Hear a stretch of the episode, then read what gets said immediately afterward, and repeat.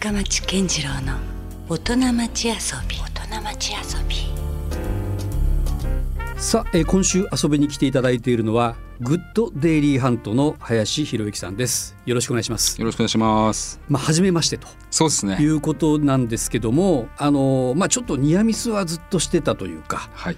あのーまあサンセットライブにもですねちょっと関わっていただいてはい。2019年でしたよね、そうですね。えーキャンプサイトの方のはい。まあ糸島側の運営というかそうね。いうチームでね入ってもらってたんですよね、今日は初めてゆっくりお話できるなとはい。でも面白いですよねあのあちらもサンセットの林さんで 糸島でそうですね。で今回もあの拠点が前原ですから一応糸島そうですの。林さんですもんねはい。もう間違われるのが重鎮すぎてちょっと困るんですけど。いやいやいやいやいや まあねまあ近いといえば近いところにいるから いやいや面白いですよねたくさん刺激を受けさせていただいて。はいはい。まあねあのグッドデイリーハントの林さんがどんな人かっていうのは今からちょっとねよろしくお願いいろいろおします。伺いしていきたいんですけどもまあそもそもあの糸島出身ということではなくてはい。いわゆるこう移住組といいますかそうですね。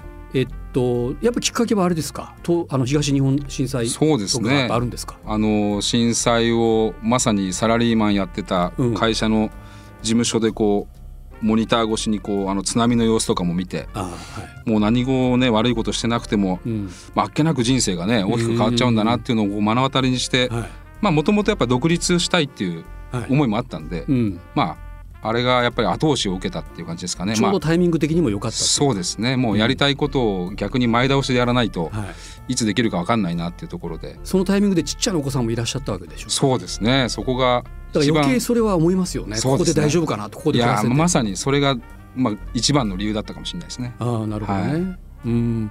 いやまあそれはそのだからちょうど何年になるんですかねまあちょうどもうもう丸8年経ってうん。9年目ですけども、うん。まあだから震災が起きて、まあ、丸1年はこの九州でどう自分の生計を立てられるかっていうまあこう橋作りというか。まあ要はだってバックグラウンドがそうですそうでです。こっちで職があったわけじゃないので、うん。まあ、僕が九州福岡に行った時にうん。任してもらえる仕事うん。を、まあ、今までのその15年サラリーマンしてたんですけど、はいそこに出会ったいろんなメーカーさんちなみにそれは東京にはい。拠点っていうかあそうです。住まいがあの住まいは千葉で。あ千葉。はい。で、まあ、典型的な1時間半満員電車乗って新宿に通うはい。サラリーマンをしてました、なかなか大変だね。うん。もうそれが当たり前だったんでね。はい。今思うとすごかったなと思いますけど。なるほど。まあでもそうやってでもほらいろんな選択肢はあったはずじゃないですか。そうですね。それなんでこれは福岡しかも糸島でね行けるってあのーその21歳の頃に、はい。こうやっぱ旅が好きで、うん。一回長い旅をしたいがゆえに、うん。あ歩けば自然的に長くなると思って歩く。うん。最北端の北海道の宗谷岬から、はい。最南端の九州の佐多岬までうん。歩こうと思って。それすごくないですか？5ヶ月かけて歩いたんですよね。車だとしてもあるいはバイクや自転車だとしてもねねなかなかなチャレンジだけど歩く歩くひたすら歩く。まあでもあるある意味毎日自由なんで、まあまあ、まあ、あんな楽しい日々はなかったなってそれはいいう。くつぐらいの時？それが21歳です。21歳かはい。もう朝光の太陽の光で起きて、うんさあ今日どこまで歩こうかなみたいな、もうんう毎日が自由だったんで。もう要はこうバックパックでそうですそうです。そういう時にやっぱうん最終的に工程でやっぱうん景色が綺麗とかもいろいろあるんですけど、うんやっぱりなんかこう人情的な思い出ですね。うん。やっぱその北海道とはい。九州と沖縄はなんかすごい助けられたんですよね。あじゃあその3つが最終的な選考というかでなん選択肢が残か自分の気持ちの中に残ったエリアで、うん。将来こここの3カ所だったら住んでもいいなと思ったんですう。ん。でまあその震災起きて、うん。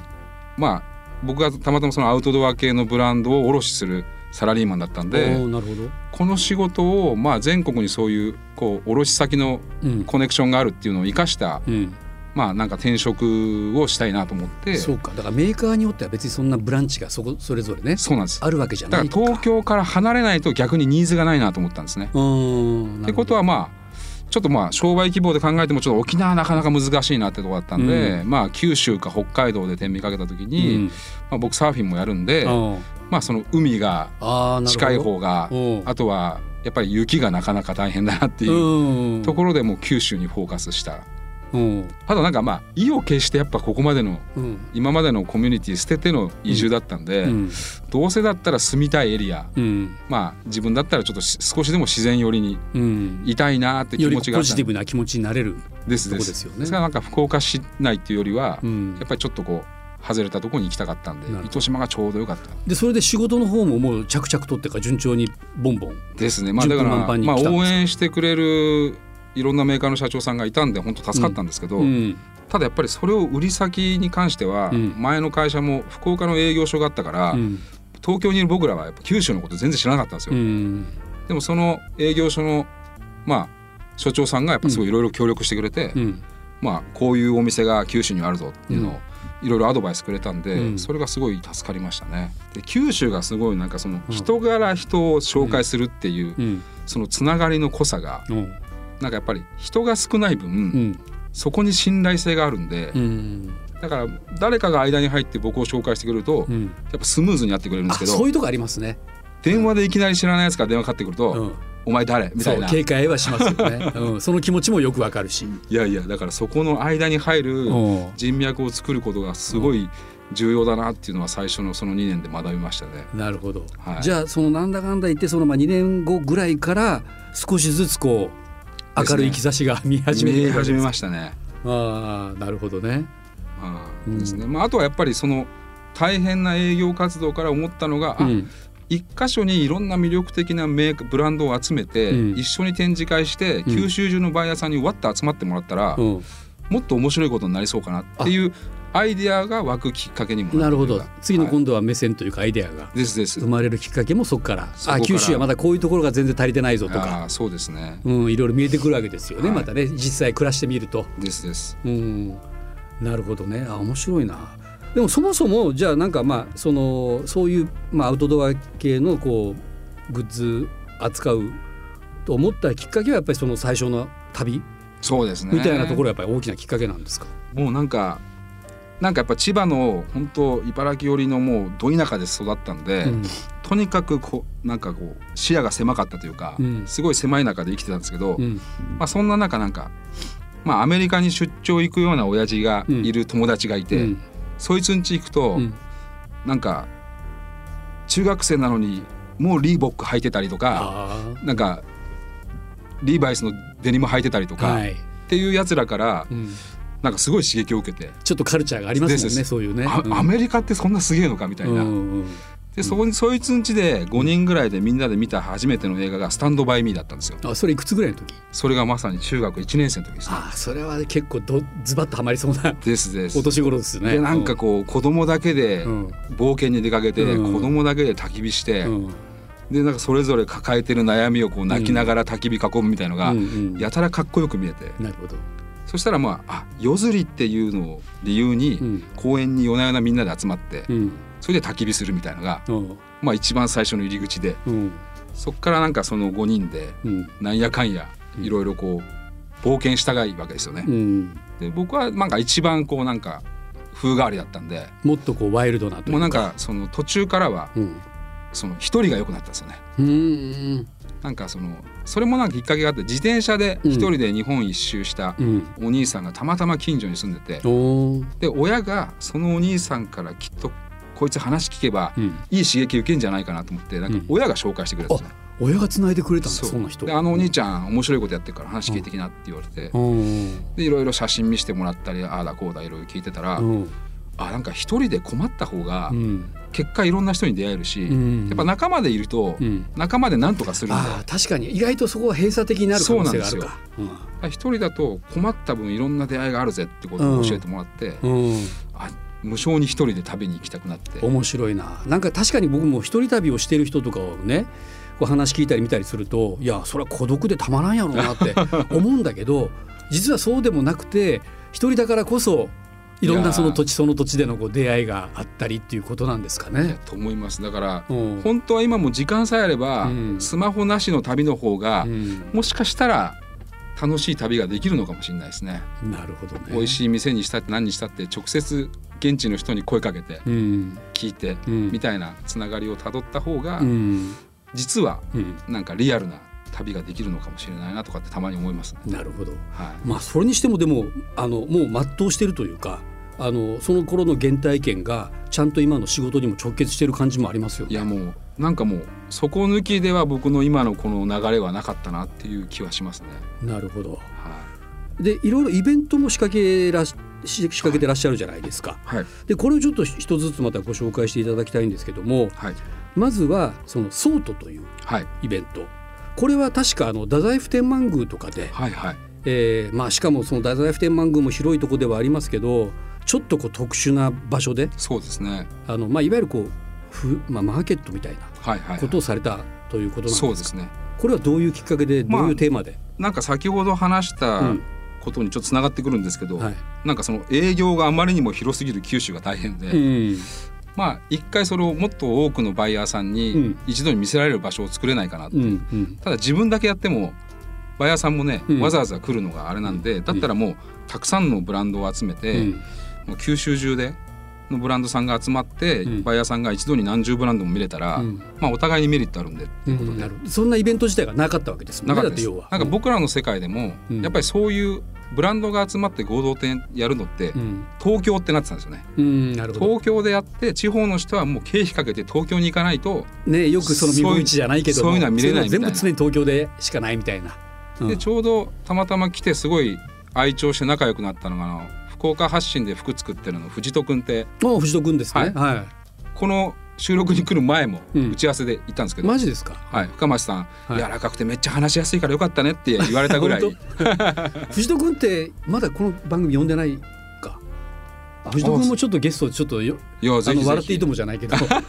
友達の場でちょっと次のゲストでも 来てもらおうか彼彼も面白いもんね。面白いですよ。うん。そう。で彼とやっぱ出が、出会って、うんなんか「そうっすよね」みたいな同じイベントではい、出会ったんですけど、あそうなんだ。ソードも一緒にじゃあやったんですよね。でソートの、まあまあ立ち上げメンバーですうね、ん。でそういう形でまあ彼らと組んで、はい。要はどうせだったらその九州発信ブランド中心で集めましょうと、なるほど。でこれでいっぱい東京から有名ブランドだけ呼んでも、うん。ただ九州にうん。なっちゃうんで、うん。逆に九州でしか見れないようなブランドがいて東京とか大阪からたまには出張してきてくださいよっていう。わざわざ見に来いやと、はい、言ってでもらえるね。案外それを例えば大手セレクトショップのバイヤーとかに話してみても、うん、みんな結構テンション上がったんですよ。あそうなんだ。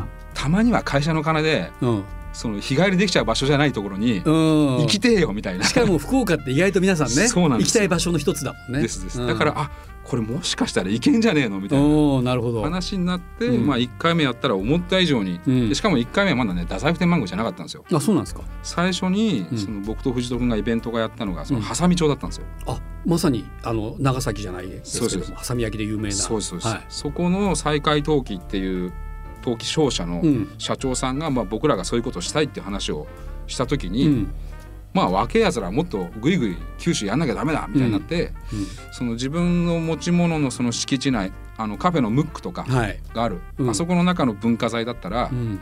まあ俺が許せば何でもできるから、うんうん、そこ使ってやれみたいに言ってくれてへでそこの場所を借りて1回目30ブランドぐらいだけでやったーんですけどそしたらその時にやっぱり手応えがあったんです手応えがあったんですよ。やっぱうん。東京からもバイヤー来てくれて、うーん。で僕らがやった面白かったのはうん。最終日にそのバイヤー以外の一般人も入れるうん。マーケットを用意したんですよ。うん。要はもう30ブランドがもう作り手から直接お客さんが買えるっていうんで、うん。まあ、お互いに新い鮮やもう好きな人からすればそれも都合いいですよね。そんだけ一堂に会してるわけだから。そのマーケットがまたすごい盛り上がって、へまあ、それがなんかお互いにみんな刺激になったというか。ーうん。あはい。これはまた続けていった方がいいなっていう。ですです。うん。だからもうこれはもうシンプルな構造でやりながら、まあ、継続していく展示会にしようってことで。そもそもじゃあこのソートってネーミングはどっから来てるんですか？まあ、なんか、なんか僕らがそのどうしようか名前どうしようかって時に、結局いろんなことをこう考え続けてっうん。ていく、まあ、考えるっていうことが一つうん。キーワードになった時に、はこのこの単語に行き着いたというか。い、なるほど。はい。まあシンクというよりはむしろソートだと。そうですね。考えた挙句の 形なわけでね。はい、うんそっか。じゃあこれは、えーその最初はハサミ町でやってで2回目からはじゃあもうえっ、とねそこで4回は4回はハサミだったのかな。そうなんだ。はい。うん。でその後に、なんでまた太宰府に太宰府がそれつないでくれたのが、うん。鈴掛の中岡さんだったんですよ。あー中岡さんもまたキーマンやなこういう時には。ですです。うんもうまさにそのハサミにわざわざ来ていただいて、うんうん面白いことやってんねっていう話、まあ藤戸君ともすごい仲良かったんで、はい。そのつながりがあって、うん。でなんででもさうん。ハサミなわけって。うんうん。でいや僕らはあの福岡でも散々パワーがある建物っていうコンセプトで探したんですけど、はい。あんまりそういうできる場所がない。はい。でたまたまその確かに藤戸君も割と佐世保出身とかってああっちの方だから、ね、そうそうそう。そうよりちょっと地元感はあったのかもしれないしね。でたまたまその再開時のね社長がそういうふうに言ってくれたっうんていうきっかけがあったんですけど、うんいやでもなんか俺思いつくんだけどさ天満宮とかどうなのみたいなうん。話になって、はい。まあ宮司さんと仲いいからうん。話してやるよみたいになって、おうおう。いやでも無理でしょってうんう。んなったら、うん。宮司から連絡かかってきたんですね。で僕らが行ってうん。天満宮のその文書館に連れてかれて、はい。ここでやってみろみたいな。いやでも畳だし重機とか入れて何かあったら責任取れないし、うん。いやさすがにここ無理じゃないですかって言ったんですけど、うんうんもう結局俺がケツ吹くんだから、うん。お前ら一回やればいいんだよみたいな。まあまあまあそこの地主さんが OK だったらねみほぼ。ほぼなんかきょうん。反強制的にやれ的な感じだったんで。もうもうその選択肢はやるかやらないかの選択肢じゃなくて もうやるしかなかったんです。そうだもうこれ多分うんって言わなきゃダメなやつだよなっつって、うんうんうん。それで天満宮の開催がまあ決まって。それがいつでしたっけ？それがえっ、ともう今一に大体3年前ぐらいですかね。だから3回ぐらいはもう天満宮で毎年じゃあそうそうです。やってたやらせていただいて、てまあ結果やっぱりうん。やっぱハサミはそれなりの距離感があったんで、やっうん、ぱり来場も伸びたんですよね。やっぱり福岡ね。イヤーさんの数も、うん。まああとはもちろんマーケットもやっぱすごい盛り上がったっていうのと、はい。まあ。や私もその動画見たらすごい人がたくさん いるねあのイベントでしたよね。そうだからまあその頃はまだなんかこういうコロナ禍になってなかったんで、うん。やっぱりインバウンドの人たちばっかだったんで、うん。僕らがやることによってその日本人でしかもちょっとこうファッション寄りのうん。若者がわちゃわちゃしてる姿が、うん。まあ、宮司さんたちもすごいなんかこう喜んでくれたっていうか、まあ刺激にもなったかもしれないですね天満あこの。光景あんまないよねみたいな、うん。やっぱ実際やっぱうんそれがきっかけで久々に天満宮来たよみたいな人たちも多かったんで、まあまあウィンウィンですよねですですある意味。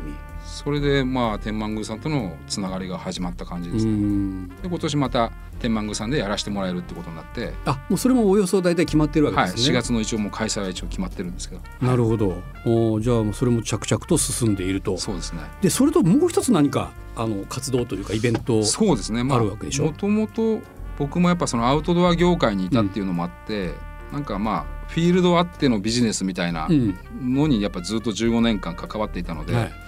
まあそれこそパタゴニアさんがやられる活動とか、うん。そういうのも含めてですね、うん。なんかやっぱりこっち糸島に住んで落ち着いた頃になんかその糸島に住みながらして糸島のなんかこう貢献できることも、ある種のこう社会はい、活動といなんかやりたいなっていう、でたまたまその山の問題を聞くことになって、うんまああれだけこう観光として盛り上がってる糸島でも実言うとその綺麗だねって言って見てる山にはもう問題がたくさんあって、うん。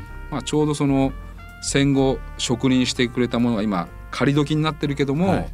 それがやっぱお金にならないから、うん。まあ、山主さんがもう諦めて、うん。まあ、そのまま放置状態になってる、うん。まあこれがね今資材として使えたかもしれないものがもう全然出ないと。うん。だからやっぱその手入れをやめることで、うん。結局土壌が弱ってって、うん。まあ、昨今あるような大雨が大雨が降ってしまうと、うん。まあ、斜面ごとこう流れてしまうようなリスクも、まあ、まあセフリの山脈にやっぱ助けられて、うん。福岡ってねちょっと守られてる感はね守られてるんですあるけれども。あれ乗り越えてきちゃった時に、うん。まあ、同じような被害になる可能性はあるってことを聞いて、うん。まあ、だからすごいなんかもう規模感的にはそう簡単にどうにかなる問題じゃないんですけど確かにね。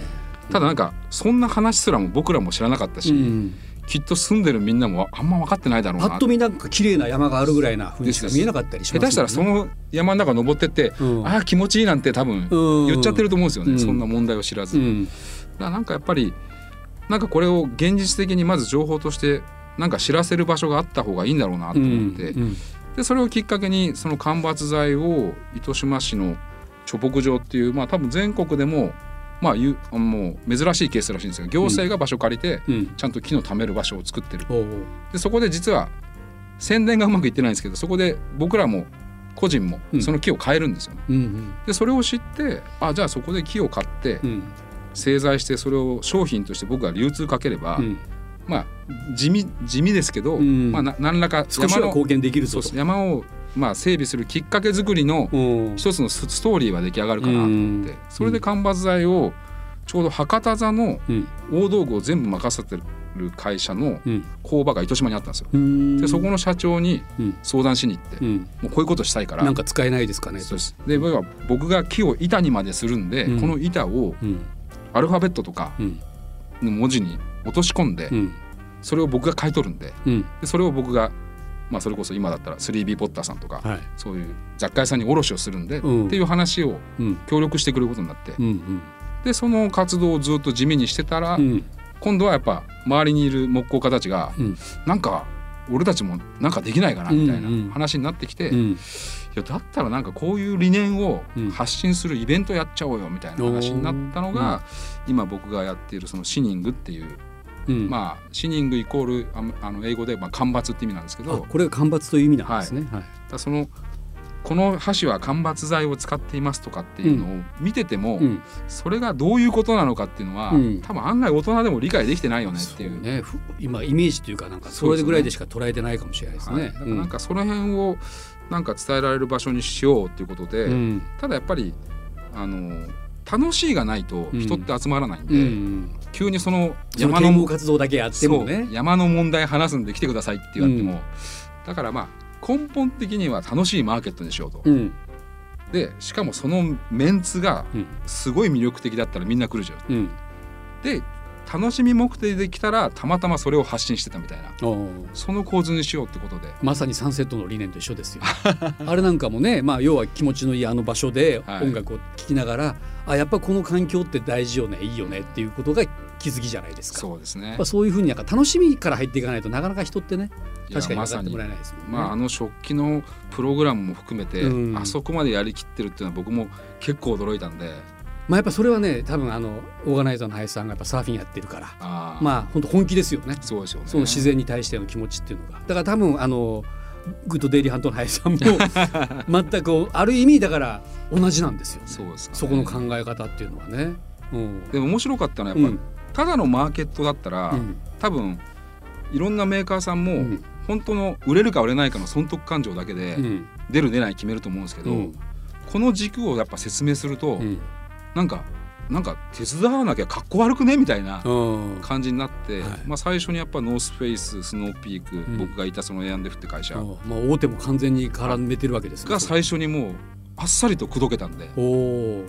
で今度はまあいろんな、まあ、例えば久留米のムーンスターさんとか、そういう人たちにも声をかけたら、うん。やっぱりその賛同する人たちのメンツもどんどん豪華になっていくんで、うん。それは参加しとかなきゃになって、うんなんか知らない間にすごい贅沢なメンバーになったんですね。すごいですね。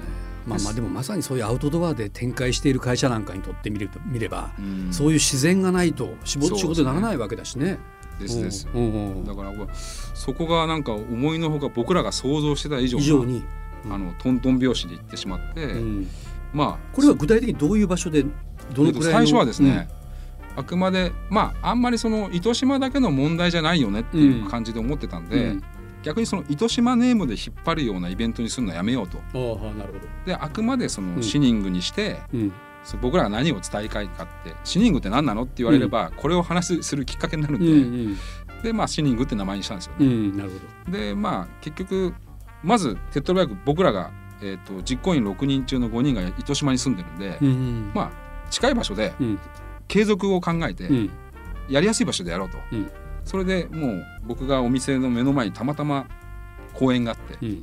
まあそれが筑前前原の駅からも歩いてもう3分の場所だったんで、うん。まあそこを借りられるか聞いて借りれたらもうそこでやろうと、うんうんでそこで第1回目やったら、うん。まあ、前原に人がわさわさしてるなんてまずなかったんですけど、聞いたことないです。あんま前原のイベントは。うん。そしたらねたくさんの人がやっぱ来てくれて、うん。でもなんかそこに来てくれた人たちもやっぱなんかうん。なんか力になりたいけどう、んどうしていいか分かんない、うん。でもなんかこのイベントに来てなんか買い物するだけでも、うん。なんかちょっと応援になるんだったらうん。来てみようかなっていう人がやっぱわっと来てくれたんで,、なるほでまあそういう人たちってやっぱりそういう SNS とかもやってる人が多くて、ど。うん。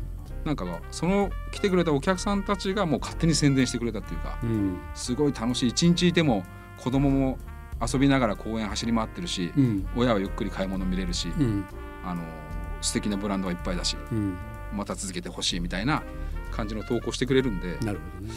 それまあ。そもそもどういうスキームなんですか、その間伐材を使った商品がそのマーケットで売られているのかあるいはそこから売り上がったものの一部を何かまたこうその、まあ、ある種ドネーションとか寄付的なはいはい。使い方をしているのか、そこは、はい。なんか僕らはそこで、えー、と掲示をするんですよね、うん。その皆さんそもそも干ばつで何か知ってますかっていうような、うん。で結局マーケット見てる途中にそれが要所要所にあるんで、うん。なんかこう知るきっかけになるっていうか、んで出店者側にはそういう条件は一切盛り込まなかったんですよ。